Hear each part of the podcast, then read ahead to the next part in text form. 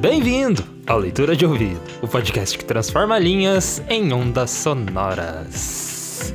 Eu sou o Lucas. Eu sou a Dayana. E o episódio de hoje é Monólogo de uma Sombra, de Augusto dos Anjos. O poeta da morte, aquele que empreendeu as energias do universo para construção desse grande mistério que é o eu. É, esse esse poema que a gente vai ouvir, ele é muito denso, eu diria.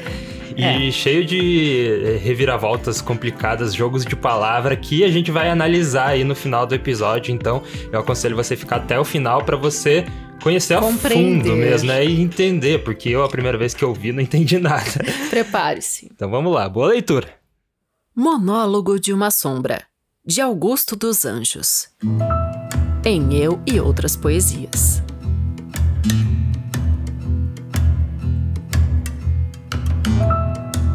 Sou uma sombra.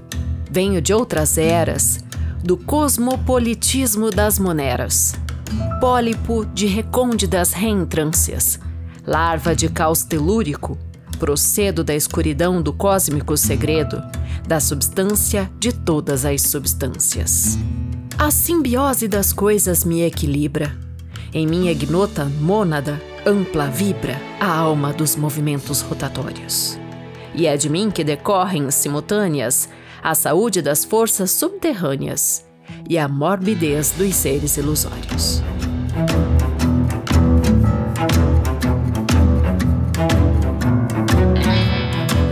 Pairando acima dos mundanos tetos, não conheço o acidente da Senectus. Esta universitária sanguessuga que produz, sem dispêndio algum de vírus, o amarelecimento do papyrus e a miséria anatômica da ruga. Na existência social, possuo uma arma, o metafisicismo de Abdharma. E trago, sem bramânicas tesouras, como um dorso de azêmora passiva, a solidariedade subjetiva de todas as espécies sofredoras.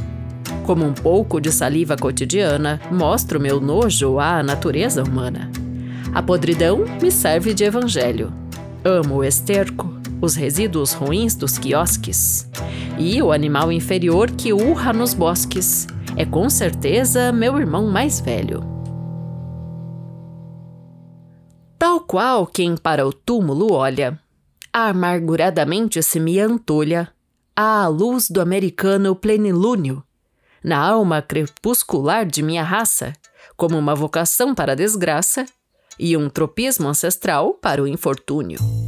Aí vem sujo, a coçar chagas plebeias, trazendo no deserto das ideias o desespero endêmico do inferno, com a cara irta, tatuada de foligens, e esse mineiro doido das origens que se chama o filósofo moderno. Quis compreender, quebrando estéreis normas, a vida fenomênica das formas, que, iguais a fogos passageiros, luzem, e apenas encontrou na ideia gasta o horror dessa mecânica nefasta a que todas as coisas se reduzem. E hão de achá-lo amanhã, bestas agrestes, sobre a esteira sarcófaga das pestes a mostrar, já nos últimos momentos com que se submete a uma charqueada, ao clarão tropical da luz danada, o espólio dos seus dedos peçonhentos. Tal a finalidade dos estames. Mas ele viverá, rotos os liames dessa estranguladora lei que aperta todos os agregados perecíveis, nas eterizações indefiníveis da energia intratômica liberta. Será calor, causa ubíqua de gozo, raio-x, magnetismo misterioso, quimiotaxia, ondulação aérea, fonte de repulsões e de prazeres, sonoridade potencial dos seres, estrangulada dentro da matéria e o que ele foi. Clavículas, abdômen, o coração, a boca, em síntese, o homem. Engrenagem de vísceras vulgares, os dedos carregados de peçonha, tudo coube na lógica medonha dos apodrecimentos musculares. A desarrumação dos intestinos assombra, vede-a! Os vermes assassinos dentro daquela massa que o humus come, numa glutoneria hedionda, brincam, como as cadelas que as dentuças trincam no espasmo fisiológico da fome. é uma trágica festa emocionante. A bacteriologia inventariante toma conta do corpo que apodrece. E até os membros da família engulham, vendo as larvas malignas que se embrulham no cadáver malsão, fazendo um S. E foi então para isso que esse doudo estragou a vibratio plasma todo?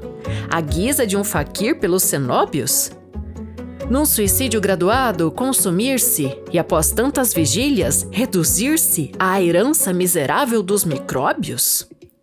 Estoutro agora é o sátiro Peralta, que o sensualismo sodomita exalta, nutrindo sua infâmia a leite e a trigo, como que, em suas células vilíssimas, há estratificações requintadíssimas de uma animalidade sem castigo Brancas, bacantes, bêbadas o beijam. Suas artérias írsicas latejam, sentindo o odor das carnações abstêmias. E à noite vai gozar, ébrio de vício, no sombrio bazer do meretrício, o cuspo afrodisíaco das fêmeas. No horror de sua anômala nevrose, toda a sensualidade da simbiose uivando à noite em lúbricos arroubos como no babilônico Sansara. Lembra a fome incoercível que escancara a mucosa carnívora dos lobos. Sôfrego, o monstro as vítimas aguarda. Negra paixão congênita bastarda do seu zooplasma ofídico resulta e explode, igual a luz que o ar acomete com a veemência mavórtica do ariete e os arremessos de uma catapulta. Mas, muitas vezes, quando a noite avança, Irto observa através a tênue trança dos filamentos fluídicos de um lado a destra descarnada de um duende, que, tateando nas tênebras, se estende dentro da noite má para agarrá-lo. Cresce-lhe a intracefálica tortura. E de sua alma, na caverna escura, fazendo ultra-epiléticos esforços, acorda, com os candeeiros apagados, numa coreografia de danados, a família alarmada dos remorsos. É o despertar de um povo subterrâneo. É a fauna cavernícola do crânio, Macbeths da patológica vigília, mostrando, em rebrantescas telas várias, as incestuosidades sanguinárias que ele tem praticado na família. As alucinações tácteis pululam, sente que megatérios o estrangulam, a asa negra das moscas o horroriza e, autopsiando a amaríssima existência, encontra um cancro assíduo na consciência e três manchas de sangue na camisa. Mingua-se o combustível da lanterna e a consciência do sátiro se inferna, reconhecendo, bêbado do sono, na própria ânsia dionísica do gozo, essa necessidade de horroroso que é talvez propriedade do carbono. Ah, dentro de toda alma existe a prova de que a dor, como um dardo, se renova quando o prazer barbaramente a ataca. Assim também, Observa a ciência crua, dentro da elipse ignívoma da lua, a realidade de uma esfera opaca. Somente a arte, esculpindo a humana mágoa, abranda as rochas rígidas, torna a água todo fogo telúrico profundo e reduz, sem que, entretanto, a desintegre, à condição de uma planície alegre, a aspereza orográfica do mundo. Provo desta maneira ao mundo odiento, pelas grandes razões do sentimento, sem os métodos da abstrusa ciência fria e os trovões gritadores da dialética, que a mais alta expressão da dor estética consiste essencialmente na alegria. Continua o martírio das criaturas. O homicídio nas vielas mais escuras, o ferido que a hostil gleba atra escarva, o último solilóquio dos suicidas, e eu sinto a dor de todas essas vidas em minha vida anônima de larva.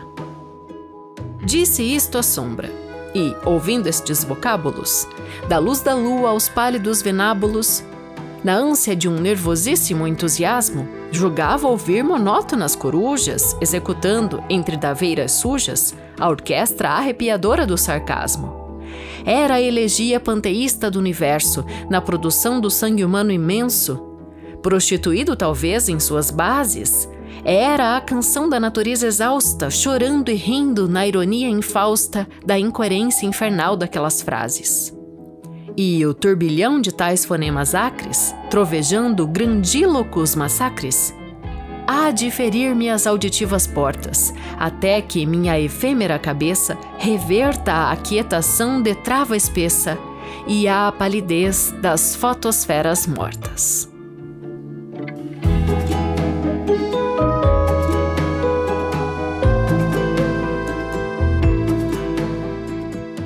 E esse foi Monólogo de uma Sombra, de Augusto dos Anjos. Se assustou com essa sombra, Lucas? Não, achei ela meio engraçada. Irônica. É, achei ela bem, é, bem cheia de sátira. Uma é sombra isso, né? muito, muito inteligente, né? Sabe todos os termos científicos, muitas questões filosóficas e transcendentais. É, então, Explique-se. Explique-se. então, que... já fazia um tempo que eu queria trazer o Augusto dos eu Anjos. Eu sei que é muito, muito famoso, né? Uhum. Esse poema. É, esse poema dele, e, é, e é, acho que é o mais é, famoso, não, né? Não, tem outro que é mais famoso, que é o, o, A Psicologia de um Vencido, aquele que entra em todo livro escolar, aquela frase: Eu, filho do carbono e do amoníaco. Já viu? Lembra ah, do teu não, livro não, escolar? Não, não, lembro, não lembro. Eu, filho do carbono e do amoníaco? Você não, não lembra? Não. Você, leitor de ouvido, se lembra? Mas esse é o filho do carbono e de um amoníaco, que se chama Psicologia de um Vencido, é inclusive adaptado às vezes para peças de teatro. Bem difícil de entender, porque tem também todo esse jogo Sim. de palavras, mas é muito intenso, sempre ele toca na ferida e faz essa ferida apodrecer, digamos assim. A gente vai falar desse caráter da obra do Augusto dos Anjos. É, então vamos lá aí no começar do começo aí. Do começar do começo. Para situar, né? Talvez você dissesse assim: ah, ele é parnasiano, porque a forma como ele escreve, como ele faz essas rimas, esses versos.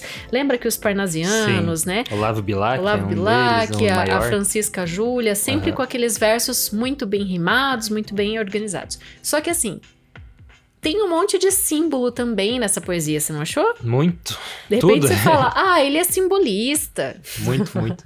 então, ele ficou assim entre o parnasianismo e o simbolismo, mas no frigir dos ovos, ele é considerado pré-modernista. Pré eu vi que alguns consideram isso por, por ele ter nessa né, esse algo diferente, né, que já que meio de vanguarda até, né? Assim, antes do, do movimento mesmo, por isso pré-modernista, né? Mas ele tem essa, esse, esse lance de não, de não se encaixar muito, né? No parnasianismo e no, e no simbolismo. simbolismo, né? Ele já vai para pré-moderno.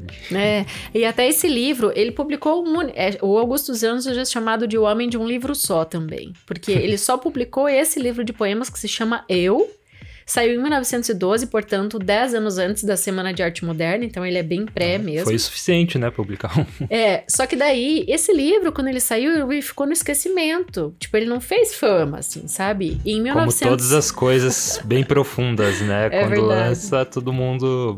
É, Blade Runner 2001, a gente sai no espaço quando lança ninguém ninguém olha, né? Por ser tão, tão à frente do, do seu tempo. Né?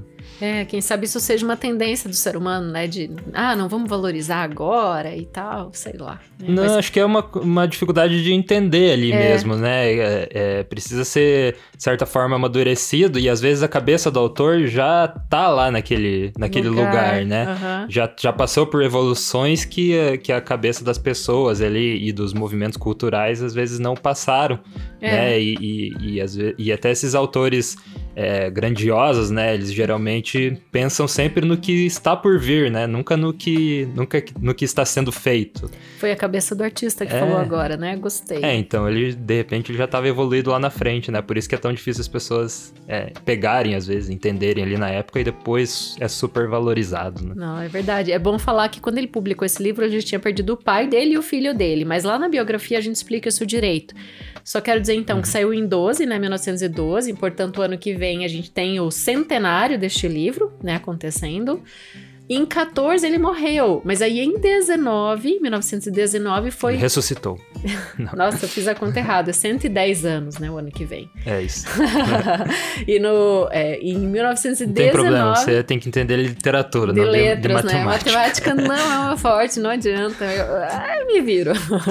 então, em 19, esse livro foi reeditado. Daí sim fez fama. O poeta já estava morto, né? Daí foi reeditado uhum. com o nome Eu e Outras Poesias. Você pode ver que eu anuncio, né? Logo em seguida do ah, monólogo ah, de uma sombra, eu anuncio em Eu e Outras Poesias para situar você no livro, né?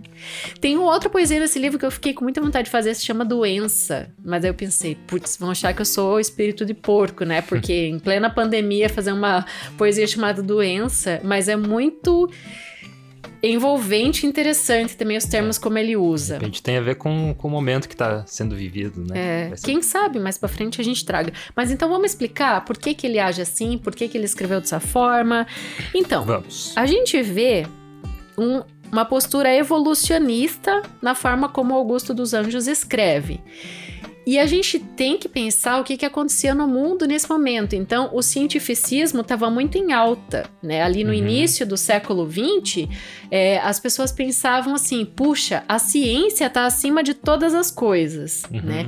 Então, assim, esses termos científicos todos que ele usa não, não são à toa. Só que a forma como ele é traz. do enlightenment, né? Do, daquele movimento que teve até artístico, que é traz esse traz a ciência, né, como carro-chefe uhum. né? Que daí a gente teve grandes pensadores, né? Como Thomas Edison, que que seguiam nessa linha, assim, entre outros. É, porque grandes invenções haviam surgido no mundo, né? E a ciência estava muito valorizada nesse momento. Eu vejo que no período que a gente está hoje, é difícil avaliar, né, Lucas? Você mesmo já citou outras vezes que é difícil a gente situar o, o momento que a gente vive, né? Lá na frente, nossos netos vão saber dar nome para hoje. Mas eu vejo que hoje as pessoas elas estão muito voltadas a própria fé por causa desse momento é, da eu ia pandemia. Falar que parece que, que tá uma mistura, né? Assim como a gente tem a tecnologia é. super avançando, né? A velocidade que a gente não consegue acompanhar, por isso muitas pessoas estão entrando em colapso, né? Porque não estão conseguindo acompanhar essa velocidade de informação. Ao mesmo tempo, a gente tem essa, essa volta da fé, né? É. E de uma forma positiva e de uma forma negativa também, porque a gente Sim. vê um, um, olhar exacerbado, assim, para certas coisas, né? Uhum. Como surgiu as pessoas que voltaram a falar que a Terra é plana, e, e enfim, uma série de loucuras. Que o homem nunca foi pra Lua?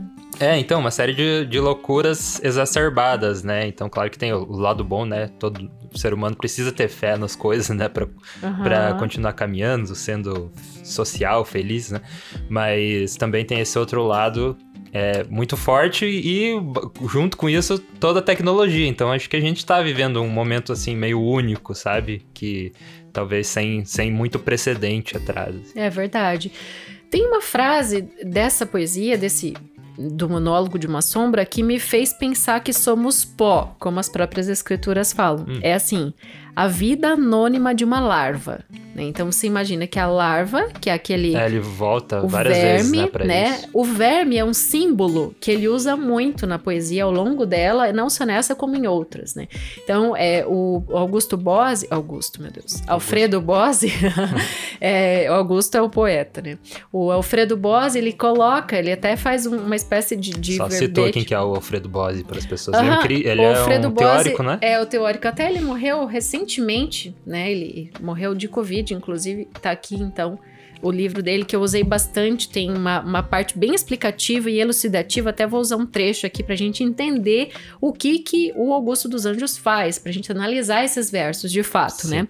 Mas ele fala assim que o verme é um símbolo que o Augusto dos Anjos trata. E quando ele fala da vida anônima da larva, eu penso assim, é como se ele estivesse tratando a cada um como se fosse uma larva, um pó, e cada um de nós somos seres anônimos tentando algo nessa vida, né? Ah, sim. Então, a gente pode fazer uma leitura mais profunda, assim, mais metafísica, muito embora não seja metafísica parada necessariamente dele. Uhum. Mas essa coisa da angústia funda e letal, a fatalidade que arrasta toda a carne para a decomposição, ou seja, todo mundo sabe que o fim de cada qual vai ser o mesmo, é o motivo sobre o qual ele resolveu fazer os seus versos. Uhum. Por que, que a sombra contou essa história? então, eu achei muito curioso, porque é como se essa sombra fosse também o narrador é, inominado, né? Alguém que tá olhando de fora, mas você viu cada coisa que ela fala? Tipo, ela fala até mesmo dos ataques nos becos, da violência de uma pessoa contra outra. Ela não fala só da, do momento final de um, da carne em si, porque a gente tem que ver que o vocabulário usado pelo Augusto dos Anjos, ele tem um tripé ali que sustenta a física, a química e a biologia. Né? Uhum. Você pode perceber. Ele trata justamente desses fatores o tempo inteiro. Quem não sabe nada da biografia dele, diria que ele se formou em quê, Lucas? Eu sei que, no que, que ele se formou, né? Porque, porque você me falou antes. Mas eu vou me fingir de tongo. Uhum. Uh, é, ele se formou em. Deixa eu pensar em algo Não bem. precisa. Administração. Não precisa dar tantos rodeios. Fale de uma vez. Então, ele se formou em direito, é isso, né? Ah, sim. Só que eu queria que você falasse medicina. Ah, tá bom. É, deixa eu ver. Medicina, então, ele parece que se formou, porque ele usa muitas palavras difíceis e científicas, uhum. né? Ligadas à medicina. Foi é. isso que ele se formou? Não, ele se formou em direito. Ah, quem diria? É, mas a gente já vai entrar na biografia, mas eu diria assim, né, que é, você poderia dizer que de repente ele, ele teve uma formação nessa área, porque ele usa com muita propriedade e tranquilidade, né, esses termos. É um vocabulário raro, né? É um vocabulário raro que ele faz uso, né? Raro com termos muito rebuscados, né? E até alguns diriam de mau gosto, né? Realmente tem alguns momentos que você fica meio desconfortável. Sim, vários, vários momentos assim, né? E até é, é, não sei se é certo falar isso, mas até ele ele puxou um pouco para o realismo até em algumas o naturalismo. partes. Isso, uhum. naturalismo que, que tem essas partes viscerais, assim, né? É, tipo o touro negro do Álvaro de Azevedo, que, né? Que te deixam desconfortável também, é, sentir fala de dele. tripas e vermes. E... Uhum. É, então. é, por, isso, por isso que é classificado como vocabulário cientificista naturalista, né? Que justamente está aí nesse entre a ciência e o que é natural e cru aos olhos nus, né? Uhum. Mas existe uma dimensão cósmica também nessa poesia e uma angústia moral que surge ali. Quando ele coloca a Sombra falando para narrar essas misérias da carne, né? Até a putrefação, esse é um termo horroroso mesmo, mas é, é essa que é a parada. O Alfredo Bose, ele traz algumas questões que ele trabalha com paradoxo e paradoxismo. Uhum. Então vamos falar em relação à forma. A forma que o Augusto dos Anjos usa, falando em termos de poesia, é o quarteto de decassílabos, na grande maioria da produção desse livro chamado Eu, né? E esse quarteto, né, ou seja, quatro versos de dez sílabas fonéticas, né? Uhum. A sílaba fonética é diferente da divisão silábica que a gente tem na língua portuguesa, né? Porque ele tem a elisão de algumas, né? Tipo, uma Sim. vogal termina com a outra vogal que começa, junta e forma uma sílaba só, né? Uhum. Então o poeta faz essa forma. Mas as rimas são sempre ricas. O que, que é rima rica, Lucas? Sabe o que, que é rima rica? É aquela que não precisa mais trabalhar na vida. é, eu falei, uma, uma, poupança gorda. uma rima rica é aquela rima que é feita com diferentes classes gramaticais. Por exemplo, ele usa um substantivo no final de um verso e um adjetivo no final de outro. Hum, ou seja, é, é fácil de fazer isso. Não, é muito mais difícil, né? Então é uma rima, por isso que é uma rima rica, né? Uhum. E essas palavras até, além de raras, esdrúxulas esdrúxulas, porque fica ruim no é, ouvido, você é, fica incomodado. Difíceis de falar também, né?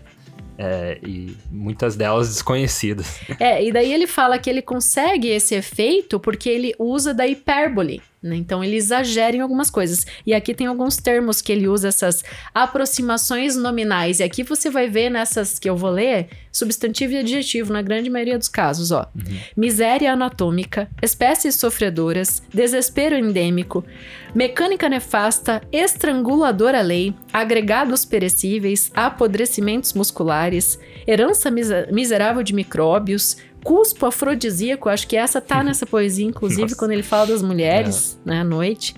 É, fonemas acres, fotosferas mortas. É, enfim. gostava de coisas grotescas. É, tudo muito junto, assim. Então vamos entrar na biografia para a gente situar um pouco como era a mente de, deste carinha. É, e por que, que ele se tornou né, essa pessoa que gosta de coisas grotescas. é, então, é, você falou uma coisa interessante, porque ele digamos que no Brasil, é, ele traz um.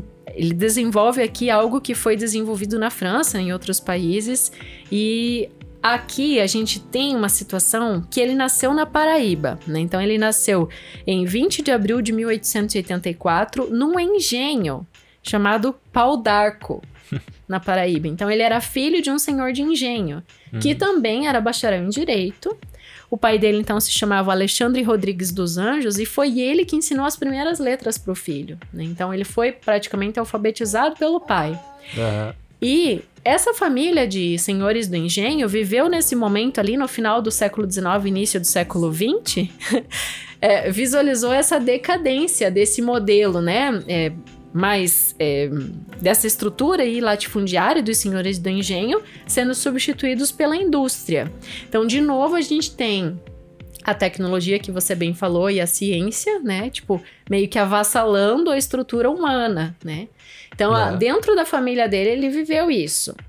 Então, a gente tem que ter isso em mente.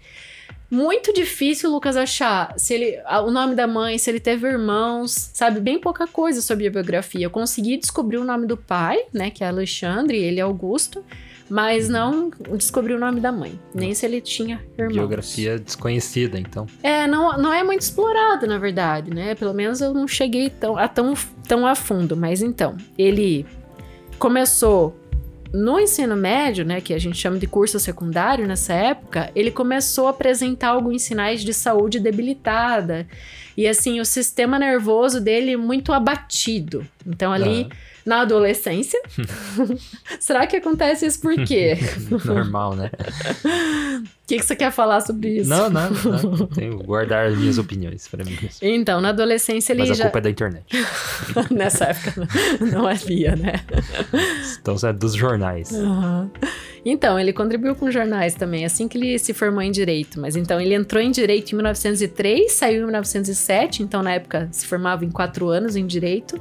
Só que ele falou: eu não vou ser advogado, eu vou ser professor de português e literatura.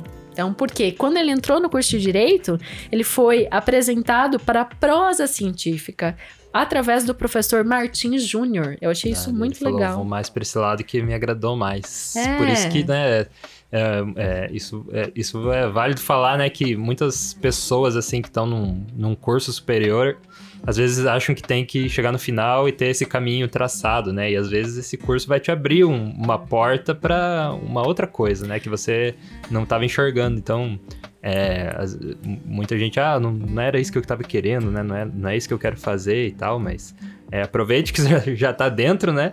E a gente vê muita, muita gente, né, que faz certos cursos e vão para lados totalmente diferentes, mais por causa de algo que eles viram dentro do curso, né? Por exemplo, o Conan O'Brien, né? Ele, ele foi para Harvard, lá estava estudando história na, em Harvard, aluno super dedicado, nerdaço, assim, estudava uhum. pra caramba. E lá dentro que ele, que ele começou a participar do jornal de comédia da Harvard. E dali que ele pegou essa veia.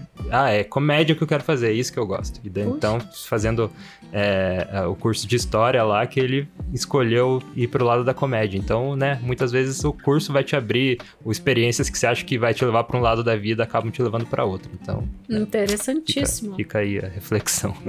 Muito bom. E não só língua portuguesa, ele lecionou geografia também. É, também a gente tem que pensar que nessa época existia três cursos superiores no Brasil, né? Direito, medicina e ah, engenharia, né? Uhum. Então, ou você ia ser bacharel ou ia ser doutor, né?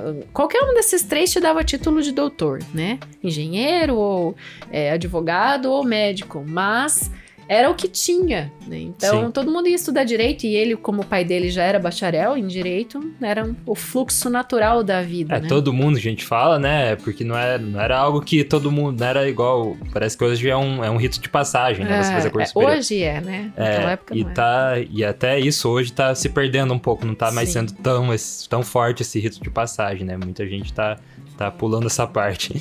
Mas na época, né, era menos, muito menos, né? Não, não, é. não era algo assim que. Era para as famílias abastadas mesmo, acho, Justo. reservado, né, para essas pessoas. É verdade.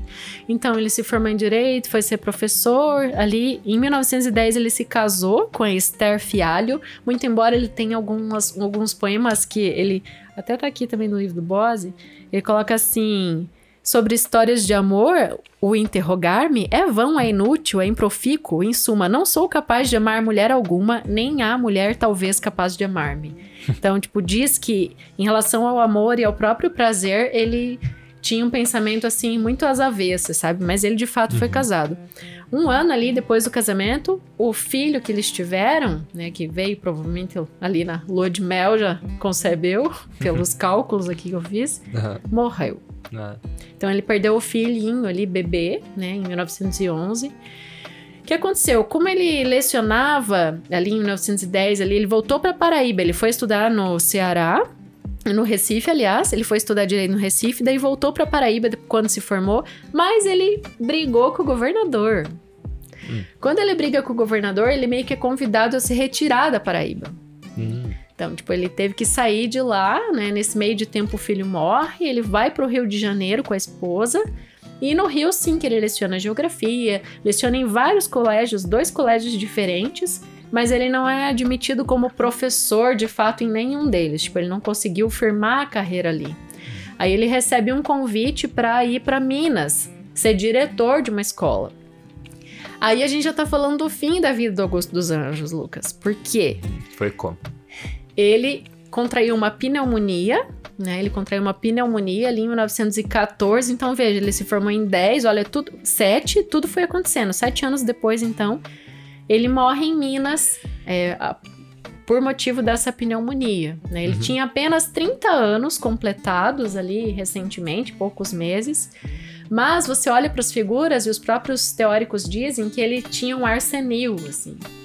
Eu, me, me veio na Sim. ideia o próprio Poe, assim, que sofreu uhum. muito, sabe? A gente uhum. sempre volta nele, mas... Tipo, ele com 30 anos parecia muito mais velho. É o que dizem do Augusto dos Anjos. É, acho que se houvesse uma árvore genealógica dos escritores, acho que o Poe ia estar tá, assim, né, naquele no topo, no topo porque a gente sempre de alguma forma referencia ele, né, um escritor muito importante. Ele e o Machado de Assis, né, uhum. os dois muito importantes. É, então, daí ele tinha publicado recentemente esse livro, né, que é o de poesias o Eu e acabou ficando ali meio que no esquecimento. Em 19 o livro é reeditado, então cinco anos após a morte dele, e daí ele fica mais conhecido. Mais recentemente, da década de 70 para cá, a obra dele tem sido muito estudada. Por isso que tá aí nos livros didáticos, né? Você sempre vai ver algum trechinho sobre o Augusto dos Anjos. Então uhum. achei muito interessante essa forma como ele trabalha de uma forma muito artística, né, para fazer esses decassílabos, né, essas composições ricas, é, né, de vocabulário. Difícil. Muito difícil e em alguns momentos eu tive assim que voltar, e, meu Deus, eu falei certo essa palavra, porque é, é, quase um trava-língua. É, vários momentos, né, são palavras bem complicadas de, de se entender imagino de, de, se falar, né? De se narrar. É, mas foi bacana, eu adorei esse episódio. Eu acho que ele vem somar. A gente não tinha feito nada assim tão visceral ainda, né? Uhum. No episódio e no, no, podcast. E eu gostei, assim, da gente pôr esse pé. É o primeiro pé no Gosto dos Anjos, a gente vai voltar nele e em outros nesse mesmo estilo futuramente, espaçadamente. É, naturalismo, né? Bem legal. É. O Touro Negro que é um dos, dos episódios que eu mais gosto até hoje. É um, é um dos lá, lá do comecinho, lá do comecinho. e é ainda um dos que eu achei mais legal, assim. Eu também. Bem intenso, cheio de uma narrativa bem gostosa, assim, de ouvir e ao mesmo tempo cheio de significado, né? E, hum. e, e, e, coisas por trás ali da história também, né? É. Embora ele não seja naturalista, mas ele, tipo, coadunava, né? Ele escrevia de uma forma natural, né? Naturalista, então... Muito interessante. É, isso aí eu vou te convidar, que não você, o, o ouvinte, porque você já nos segue lá no Instagram, né? Uhum, Como é que é o nosso sigo. Instagram? Arroba leitura de ouvido. É, então, se você é, quiser nos seguir lá no arroba leitura de ouvido, é lá que a gente posta sempre que o episódio vai ao ar. A gente coloca lá que, que entrou, né? A gente faz os stories lá também. Então, se você quiser nos seguir, é arroba leitura de ouvido. E também, se você quiser nos apoiar, eu convido você a fazê-lo entrando em apoia.se barra leitura de ouvido, que é o nosso financiamento coletivo é, mensal. Então, você contribui lá com cinco reais mensais é, ou mais, até você, o, o, valor que, que cabe aí no seu bolso. E você vai nos ajudar aqui a crescer como podcast e fazer a literatura ir para mais pessoas, né? Porque eu acho que é isso o grande. A grande causa aqui do leitura de ouvido, né? que é despertar a leitura em pessoas e em, em gente que não está encontrando a leitura, né? É. Hoje em dia tem muita distração, tem é, as pessoas acham que aprendem as coisas por. Osmose. É, não por osmose, mas elas assistem alguém dando opinião num vídeo do YouTube e acham que estão aprendendo.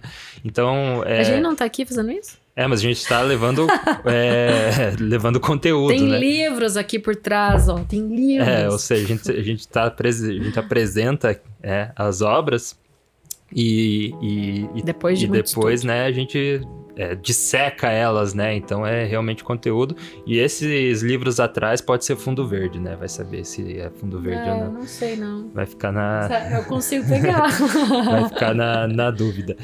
Então entra lá em apoia.se barra leitura de ouvido e nos ajude a, a, despertar esse, esse bichinho da literatura em mais pessoas aí, porque o mundo tá precisando de mais leitores. Quero dizer que somos apaixonados por histórias, por isso que a gente faz esse podcast. A gente faria de qualquer jeito, mas pense o seguinte: outubro tem cinco sextas-feiras. A gente vai publicar cinco episódios. Se você entrar colaborando com cinco reais, vai ser um pila por episódio. claro que a gente disponibiliza grátis, mas o seu auxílio vai ser um real por episódio. É, então, então, gente, é, que é isso. É uma causa grandiosa. É menos que um litro de gasolina. E você também vai poder estar aqui no final do, do Leitura de Ouvido com, os, com nossos créditos aí de produtores executivos, né? Que todo episódio a gente fala o nome deles, a gente faz questão de não deixar gravado, né? A gente sempre fala na hora aqui os, os, os nomes, né? Uhum. E são eles: Anderson Luiz Fernandes, Bibiana Dana, Bruno Guedes com o Grupo Danco, Cristiane Bastos Cota, Cláudia Lubi, Denis Roberto da Silva Petuco, Kênia Garcia Bento Torquato, Letícia Lemos Grit, Lilian Renert, Raimundo Gabinos dos Santos, Rosângela Marquesi, Sérgio Rico da Luz, Silvia Schmidt e Zenilda Ribeiro. Obrigado, apoiadores do Leitura de Ouvido. Obrigado por você estar com a gente até agora. A gente espera ter contribuído para sua vida de leitor, sua intelectualidade. Uhum. E até a próxima. Até a próxima leitura. Eu tinha que falar só leitura. Né?